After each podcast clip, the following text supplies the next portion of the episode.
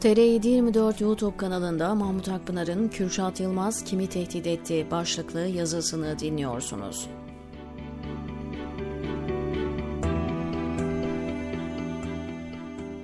Sinan Ateş cinayeti 2022'nin son günlerinde ülke gündemine ateş topu gibi düştü. Başkentin göbeğinde daha ziyade varlıklı insanların, üst düzey siyasetçilerin, bürokratların oturduğu Çukurambar semtinde gündüz vakti eski Ülke Ocakları Başkanı olan bir akademisyen öldürüldü. Siyasi kimliği bir yana, bir insanın, bir babanın öldürülmesi gündem olmalı. Herkesi tedirgin etmeliydi. Başta iktidar, emniyet, Ankara Valiliği olmak üzere olaya dair kamuoyunu aydınlatmalıydılar. Ama yapmadılar. Yetkili bütün kurum ve kuruluşlar ilk iki gün sustu ve üç maymunu oynadılar.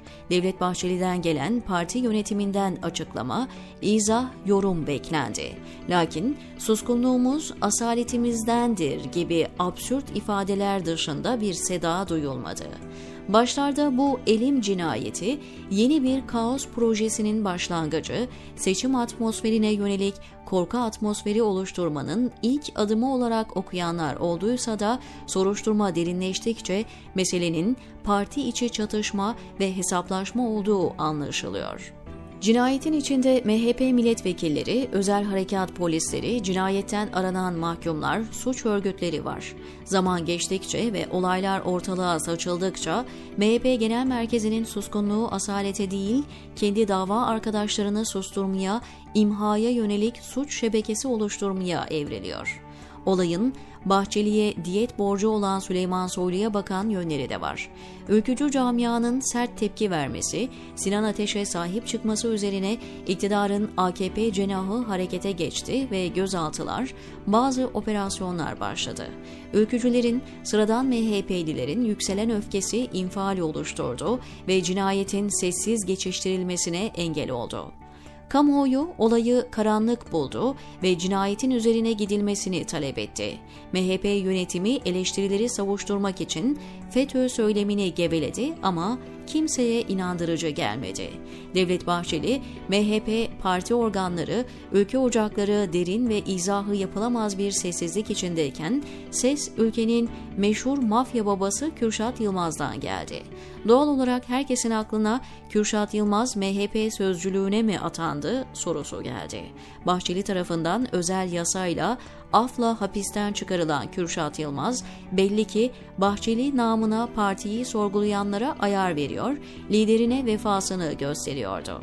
Anlaşılan o ki Kürşat Yılmaz'ın bir görevi de MHP üzerinde yoğunlaşan şüpheleri dağıtmak, başka adres göstermekti.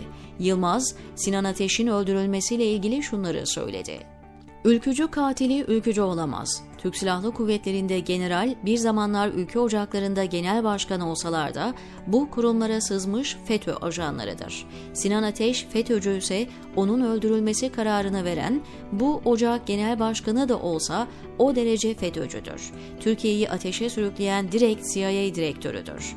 Ben bu oyunlara gelinmemesini açıklamamla izah ettim. Sinan Ateş FETÖ'cü olabilir ama öldürme emrini veren kimse o da bence FETÖ'cüdür. Açıklamanın parti yerine partinin kadrolu mafya babasından gelmesi olayı daha girift, MHP'yi daha şaibeli hale getirdi. Devlet Bahçeli hapishanede ne kadar cani, katil, mafya üyesi, hırsız, adi suçlu varsa çıkartmakla yetinmedi, makam odasında onlarla poz verdi. Alaaddin Çakıcı gibi Kürşat Yılmaz da bunlardan birisiydi. Kürşat Yılmaz'ın genel başkanına borcunu ödemek, vefasını göstermek için yaptığı bu çıkış sadece zorda kalan, açıklama bile yapamayan MHP Genel Merkezi'ni korumaya yönelik değil. Kanaatimce ülkücü tabana gözdağı verme ve tehdit etme gibi bir amacı da var. MHP lideri yücelten, kült haline getiren, olağanüstü sıfatlar yükleyen geleneğe ve geçmişe sahip. Alparslan Türkeş karizmasıyla bunu yapmayı başardı. Ancak Bahçeli'de öyle bir karizma, liderlik görünmüyor. O liderliğini aynen Erdoğan gibi alternatifsizlik üzerine kurdu. Bir alternatif güçlü bir kişilik çıktığında her iki lider de elimine etmeyi düşünüyor ve tedbirler alıyor. Merhum Sinan Ateş, MHP yönetimi için genç, donanımlı, gelecek vadeden bir siyasetçiydi. İddialara göre Bahçeli sonrasına dair bazı çalışmalar içindeydi. Bu nedenle de palazlanmadan ve tehlike arz etmeden bertarafı gerekiyordu. Katil zanlıları öldürmek istemedik, sadece korku vermek istedik dese de kafasına ve vücuduna sıkılması yok etmeye yönelik bir planlama olduğunu gösteriyor. Sinan Ateş cinayeti MHP'ye esaslı eleştirileri bulunan ülkücüleri ve partilileri öfkelendirdi ve MHP'nin erime sürecini hızlandırdı. Parti kendi evladının öldürülmesine sessiz kalsa ve yok saysa da partililer sessiz kalmadılar. Dahası cinayet konusunda doğrudan Devlet Bahçeli'yi ve MHP yönetimini suçluyorlar. İşte tam bu noktada Bahçeli, Kürşat Yılmaz'ı bir gözdağı, tehdit unsuru olarak ileriye sürdü. MHP sözcüsü gibi konuşan Kürşat Yılmaz başkasını değil, Bahçeli'ye öfkelenen MHP tabanını, ülkücüleri tehdit ediyor, diyor Mahmut Akpınar TR724'deki köşesinde.